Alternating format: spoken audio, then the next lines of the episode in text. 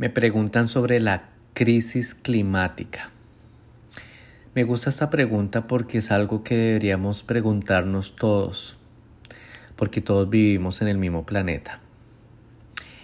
digamos lo que sabemos es que la Tierra ha sufrido diferentes cambios climáticos continuos y violentos, ha tenido varias glaciaciones, es decir, cuando eh, el hielo, digamos que se extiende a regiones más amplias del planeta y también eh, tenemos periodos interglaciales, es decir, entre glaciaciones.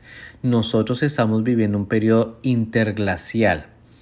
Quiere decir que en algún momento se supone que va a haber otra glaciación se supone. Pero esto de los cambios climáticos continuos y violentos es diferente a lo que llamamos el calentamiento global, que es, precisamente el problema que se está debatiendo hoy en día. ¿Por qué?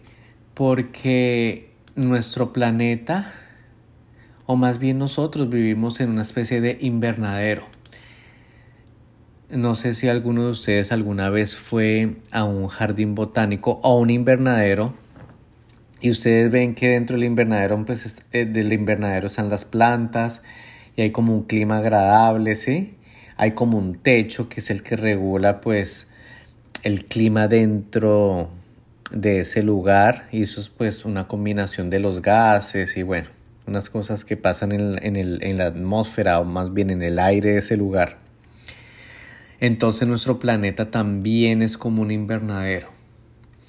Si no existiera este invernadero, eh, dicen los científicos que la Tierra tendría una, temperatura de superficie de por lo menos menos 18 grados centígrados, es decir, muy frío.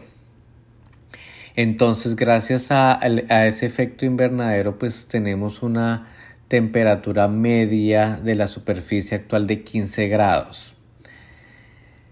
Y pues la idea es que se mantenga así pues para que todos los sistemas sobre la Tierra funcionen. Ahora, el problema es que se está calentando la Tierra, ¿sí? Y pues obviamente eh, está causando un efecto invernadero no deseable. Entonces hay muchos que le atribuyen la causa de esto a la actividad humana. Hay otros que dicen que no, que no es la actividad humana, sino son otras razones. Esa es la gran controversia. La realidad es que sí se está calentando el planeta.